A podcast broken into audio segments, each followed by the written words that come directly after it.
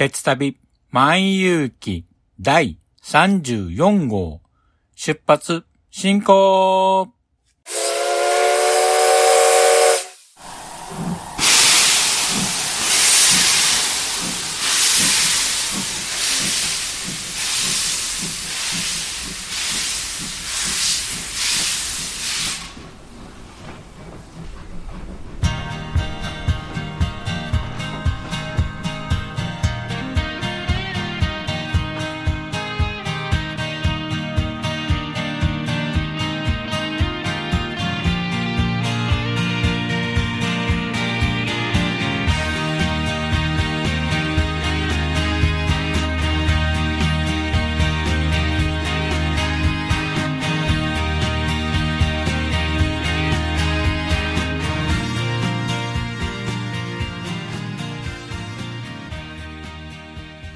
毎度ご乗車ありがとうございます。鉄旅万有記は鉄道と旅好きのしんちゃんが鉄旅についてゆるーく語るポッドキャスト番組です。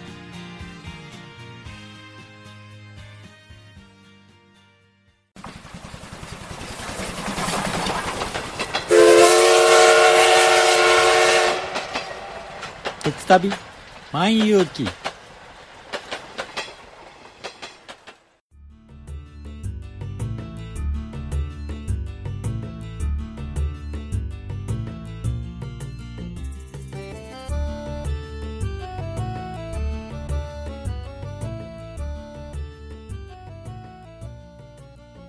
皆さん、こんにちは。鉄旅万有記パーソナリティを務めさせていただきます。しんちゃんと申します。よろしくお願いいたします。新年明けましておめでとうございます。本年も鉄旅万有記をどうかよろしくお願いいたします。2021年新しい年を迎えましたが、リスナーの皆さんはどんな新年を迎えたんでしょうか？私はですね、例年なら青春18切符であっちやこっちへと鉄旅に出るのですが、今年はどこへも行かず、鉄旅に行くこともなく、寝正月で過ごしてしまいました。そうですね。相変わらず新型コロナウイルスの感染者が増加傾向にありましたので、鉄旅に行くにも億劫になってしまいましたので、久々にのんびりとしたお正月を過ごすこととなりました。と言いましても、鉄道に関するニュースや話題は尽きることはありません。ということで、今回のテーマはですね、新年2021年を迎えまして、2021年の鉄道カレンダーと題しまして、今年2021年の鉄道に関するイベントや予定などをお話ししたいと思います。では、詳しくは本編で。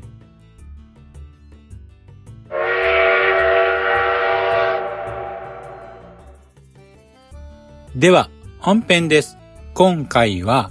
新年2021年の鉄道カレンダーについてお話ししたいと思います。早速ですが、1月から順を追ってお話ししていきたいと思います。まずは1月。1月31日、京阪電車2代目3000系にプレミアムカーが運転開始。京阪電車の京阪本線、淀屋橋から出町柳間を走る特急には、プレミアムカーという JR のグリーン車にあたる車両があります。乗車にはプレミアムカー券400円から500円が必要となるんですけども、今までこのプレミアムカーは上半分が赤色、下半分が黄色のツートンカラーの8000系にしかありませんでしたが、この度1月31日からは上半分が紺色、下半分が白色の2代目3000系にもようやくプレミアムカーが登場することとなりました。2代目3000系のプレミアムカーは新造されて8000系よりもシートピッチが20ミリ広がってクッションの改善により座り心地も向上したそうです。これはですね、私も早く乗ってみたいと思う列車ですよね。次に2月です。2月には東京メトロ有楽町線副都心線に新型車両17000系電車が運行開始。東京メトロの有楽町線副都心線にですね、新型車両の1万7000系電車が運行を開始します。新型車両の1万7000系は外観はですね、現行の7000系や1万系を連想させるような丸型のヘッドライトを採用し、親しみを感じる外観となっているそうです。車体前面と側面には有楽町線、副都心線のラインカラーであるゴールドとブラウンの帯を施し、車内にもですね、有楽町線、副都心線のラインカラーのゴールド、ブラウンと同じ色で揃えて、スタイリッシュなデザインとなっているそうです。従来の7000系に比べて全車両にですね、フリースペースを設置したり、車両の床面高さをですね、低くして、車両とホームの段差を少なくして、車椅子やベビーカーの乗り降りが楽になるように改良したそうです。その他にも、冷房機能の向上や座席幅を広くしたりと改善されているそうです。また、万が一脱線した際には自動で列車を停止させる脱線検知装置を搭載したり、犯罪行為を未然に防ぐために車内には防犯カメラを設置したそうです。関西住まいのですね、私にはなかなか乗る機会がないと思うんですけども、東京へですね、まあ、出張とかですね、遊びに行った際には、やはり新型車両の17000系に乗ってみたいですよね。続きまして3月ですけども、3月1日、JR 九州の九大本線が全線で運転再開予定。JR 九州はですね、令和2年7月の豪雨で被災しました九大本線にて全線運転再開を発表しています。この九大本線は福岡県の久留米駅から大分県の大分駅間を結ぶ路線で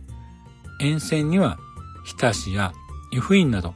観光地も数多くあり特急湯布や湯布院の森などが運行しています。昨年の令和2年7月の豪雨で第二野上川橋梁が流出してしまいました。その他にも橋脚の傾斜やトンネルや路線への土砂流入、盛り土流出など100カ所以上で被害を受けてしまいました。現在でも文後森駅から庄内駅間では代行バスでの運行が続いています。全線で運転再開がしたなら、ぜひとも特急湯布院の森でですね、湯布院へ温泉に入りに行きたいなと思っています。3月13日、JR 施設各社のダイヤ改正。例年のことなんですけども、今年も3月に JR と施設各社のダイヤの改正があります。今年のですね、ダイヤ改正の特徴はですね、利用者の減少、夜間作業時間の確保を理由に終電時間の繰り上げが多く行われるということです。またですね、新幹線や在来線特急、普通電車の減便や臨時列車化が各地で行われるようです。この2021年春のダイヤ改正につきましては、後日番組で改めて詳しくお話ししたいと思います。3月27日、JR 東日本の水郡線袋田駅から日立第五駅間が運転再開。JR 東日本の茨城県の水戸駅から福島県郡山市の朝霞長森駅間を結ぶ水軍線なんですけども、令和元年東日本台風、台風19号の被害のため、2019年10月12日から普通となっていました。順次区間ごとに運転は再開していたんですけども、最後まで普通区間であった袋田駅から日立第五駅間3.8キロがようやく3月27日より運転が再開となります。私はこの水軍線はですね、まだ一部しか乗車したことがないので、やはりですね、JR 全線環状を目指す私としても列車での全線を乗車したいので、この水軍線の運転再開は非常にですね、楽しみにしていました。またですね、コロナウイルス感染が収まりましたら、ぜひとも乗りに行きたい路線ではあります。さて、年度は変わりまして、4月です。4月1日、JR 北海道日高本線、向川駅から様根駅間、廃線。この番組でも何度もお話ししてきましたが、JR 北海道の日高本線の向川駅から様に駅間116キロが4月1日にとうとう廃線となってしまいます。同区間は2015年1月7日から8日にかけて襲った暴風雪によって厚賀駅から大狩部期間で土砂が流出するなど度重なる災害により向川駅から様に駅間が長期間にわたって普通となっていました。昨年10月にですね、JR 北海道が鉄道事業廃止届を国交省に提出し、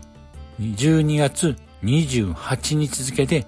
廃止日を4月1日に繰り上げて届けを提出いたしました。これまでですね、BRT や DMV など配線以外の方法を模索していましたが、最終的には鉄道路線は廃止となり、バス転換となりました。昨年秋にですね、私もこの日高本線、向川駅から様根駅間を代行バスで乗車したんですけども、風光明媚でね、とてもいい路線なんですけども、できることならば、鉄道でこの路線を乗車してみたかったんですけども、鉄道で復旧することなく残念ながら廃線となってしまいます。4月中旬、小田急ロマンスカーミュージアムオープン。小田急電鉄は、海老名駅隣接地にですね、4月中旬にロマンスカーミュージアムを開館する予定となっています。このロマンスカーミュージアムは鉄道に関する博物館で小田急線開業当時の車両であるモハ1などを展示するヒストリーシアターや歴代のロマンスカー車両を展示するロマンスカーギャラリー、小田急沿線を模したジオラマパーク、それに特急ロマンスカー LSE の実際の運転台を利用した電車運転シミュレーター、それに小田急グッズショップ、トレインズによるミュージアムショップなどが構成されています。私もですね、ロマンスカーが大好きなので、ぜひオープンしたら行ってみたいと思います。今からですね、開業が非常に楽しみですよね。さて、これからはですね、季節ごとの区切りでのカレンダーとなります。まず、春、JR 東日本の内房線、外房線、鹿島線で新型車両の E131 系電車が運行開始。E131 系電車は JR 東日本が春頃デビュー予定の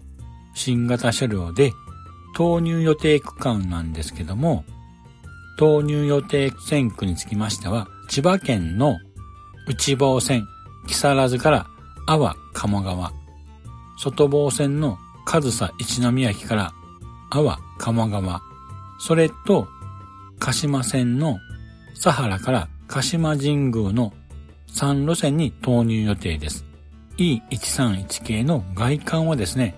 暴走の海をイメージした明るいブルーと内陸部を彩る菜の花をイメージしたイエローの帯を配色したデザインで、先頭車両は暴走の海の波しぶきをイメージした水玉模様となっています。内房線、外房線は私もですね、まだ未乗車区間なので、ぜひともですね、新しい車両で内房線、外房線を乗車してみたいと思います。続きまして、ゴールデンウィーク、琴電、レトロ電車引退。香川県の高松、琴平、電気鉄道こと琴電では、1926年、大正15年製造の1000系120号と3000系300号のレトロ車両が引退することを発表しています。国内最古級の電車なんですけども、引退理由としましては、整備費がかさむためだそうですけども、他にもですね、新たに購入する車両の保管場所を確保する狙いもあるそうです。この大正生まれのレトロ電車、約100年間も、ほんとご苦労様でしたと、ねぎらいの言葉をかけたいですよね。続きまして、夏なんですけども、夏、ウエストエクスプレス銀河、京都、大阪から和歌山県の新宮間を運転開始。JR 西日本はウエストエクスプレス銀河の夏の運行コースには京都、大阪から和歌山の新宮間を運転を予定しており、京都から新宮間は夜行で、新宮から大阪間は中高で運行する計画だそうです。私はできることならば、京都から新宮間の夜行として運行するウエストエクスプレス銀河に乗ってみたいですよね。朝目が覚めると車窓に見える太平洋がとても素敵だと思います。これは乗ってみたい列車ですよね。さて、もう一つ、夏なんですけども、朝、海岸鉄道にて DMV での運行開始。朝、海岸鉄道は、徳島県海陽町の阿波海南駅から高知県東洋町の観音浦駅間を運行する第三セクターの鉄道路線です。朝海岸鉄道には、この夏より鉄道と一般道の両方を走行可能な DMV デュアルモードビークルを世界で初めて定期運行をする予定となっています。DMV の外観はマイクロバスのような形状で鉄道を走行する際には車体の前後に車輪を出して鉄道を走行し一般道では車輪を収納してタイヤで走行します。運行ルートなんですけども、阿波海南文化村から一般道を走行し、阿波海南駅へ阿波海南駅からは鉄道で観音浦駅まで走行します。再び観音浦駅から一般道を走行し、海の駅、東洋町、また道の駅、四宿井温泉へと運行をする予定です。それと、土休日なんですけども、観音浦駅から高知県の観光地でもある室戸岬や室戸ドルフィンセンターなど室戸方面へ1日1往復で運行する便もあるそうです。この世界初の DMV、デュアルモードビークルでの運行なんですけども、これはですね、私も以前から注目していまして、ぜひとも乗ってみたい列車、車に乗ってみたいと思うんですけども、当初の予定ではこの春からの運行開始でしたけども、いろいろな事情で夏に延期になっていますが、ぜひとも世界初の定期運行成功させてほしいですね。そして最後、秋なんですけども、オール2階建て新幹線 E4 系 MAX が2021年秋運行終了。JR 東日本はこの春のダイヤ改正で上越新幹線に E7 系新幹線を追加投入することを発表しています。これにより、オール2階建て新幹線 E4 系 MAX が今年2021年秋には定期運行を終了するそうです。E4 系 MAX は1997年平成9年12月に E1 系 MAX に続く2代目の全車2階建て新幹線としてデビューしました。過去には東北新幹線、長野新幹線、現在の北陸新幹線ですね、にも運行していたんですけども、現在は上越新幹線のマックス時、マックス谷川だけで運行されています。私は何度かですね、乗車したんですけども、初めて見た時の印象がですね、車高っていうかね、全高が高くてめちゃめちゃでかいなというイメージを受けましたね。そうですね、最後にもう一度乗っておきたい列車ではありますね。それと2021年度上半期東京メトロ半蔵門線に新型1万8000系電車を投入予定。東京メトロは半蔵門線に現行の8000系に代わる新型車両として1万8000系を2021年度上半期に導入する予定だそうです。新型車両の1万8000系の外観は従来の8000系や08系の生誕な表情を受け継ぎ、車内空間を半蔵門線のラインカラーに統一するなど、親しみやすい活気を感じるデザインにしたそうです。従来の8000系に比べて、全車両にフリースペースや車両の床面高さを低くして、車両とホームの段差を少なくして、車椅子やベビーカーの乗り降りが楽になるように改善したそうです。また、連結面や座席脇の仕切り、荷物棚は強化ガラスにすることで車内の開放感を演出しているそうです。こちらもですね、東京に行った際には乗れるんであればまだ乗ってみたいと思います。それとですね、もう一つ。年内は難しいかもしれませんけども、2021年度内、熊川鉄道、肥後西村駅から湯の間駅間運転再開を計画中。熊本県の第三セクター、熊川鉄道なんですが、昨年、令和2年7月の豪雨のため、現在も全線にて普通なんですけども、肥後西村駅から湯の間駅間で2021年度内に運転再開を目指し、現在も復旧工事を進めているそうです。ぜひともですね、早期に運転再開ができることを私も願っています。再開した暁にはですね、また乗りに行きたいなと思っています。以上で2021年の鉄道カレンダーとなります。いかがでしたでしょうか？今後ですね、新型コロナウイルスの感染拡大によって予定が変更になるかもしれませんが、随時番組でもお知らせしたいと思います。他にもですね、新型車両や新路線、はたまた新駅など、いろいろ発表がありましたら、また順次お伝えしていきたいと思います。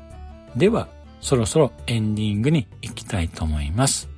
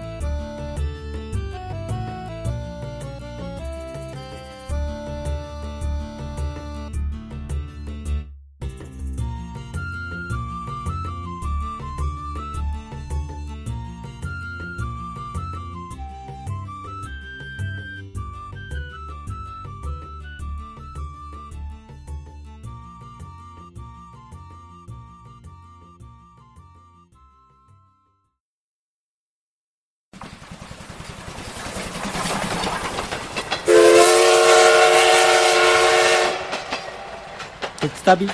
万有記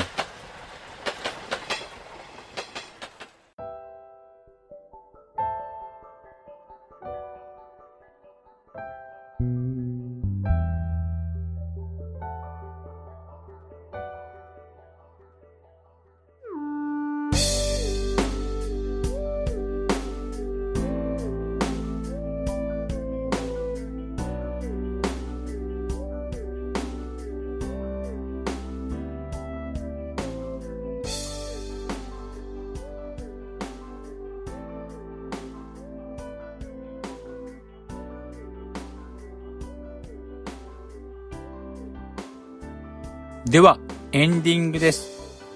今回の2021年鉄道カレンダーのお話はいかがでしたでしょうか？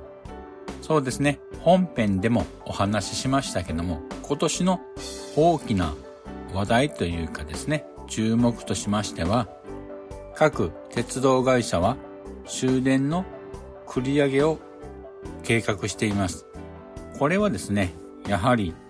働き方改革や新型コロナウイルス感染拡大の影響が大きいと思われます。他にもですね、いろいろと理由はあるかと思うんですけども、それについてはまた次回以降にいろいろお話ししていきたいと思います。そうですね。他にも個人的には新型車両が登場するということで、早く乗ってみたいですよね。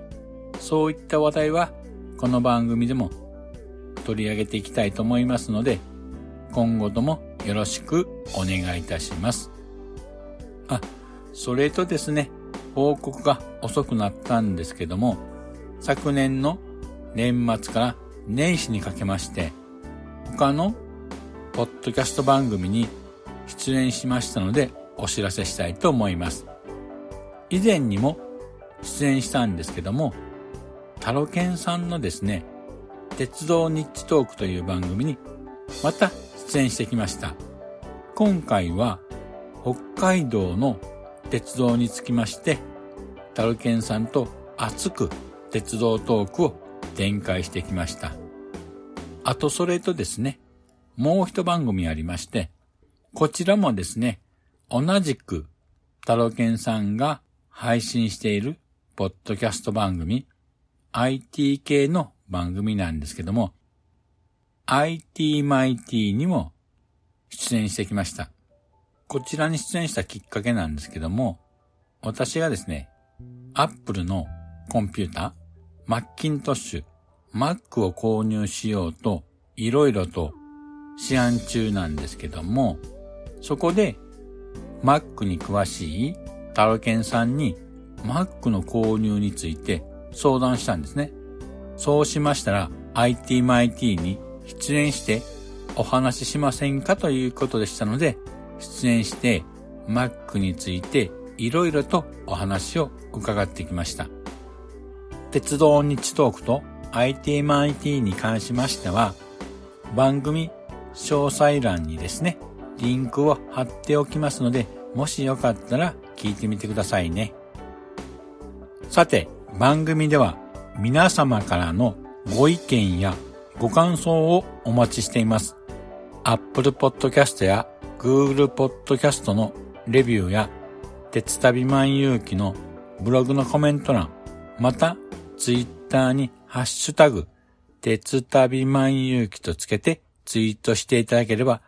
番組内で紹介したいと思います。ということで、今回はこれにて終了したいと思います。ではまた次回をお楽しみに失礼いたします。あほい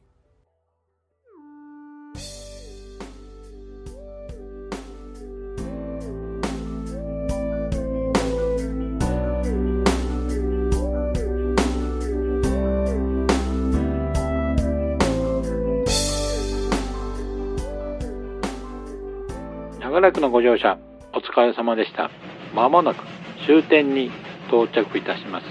くれぐれもお忘れ物のないように、今一度お手回り品のご確認をお願いいたします。では、またのご乗車を心よりお待ちしております。ありがとうございました。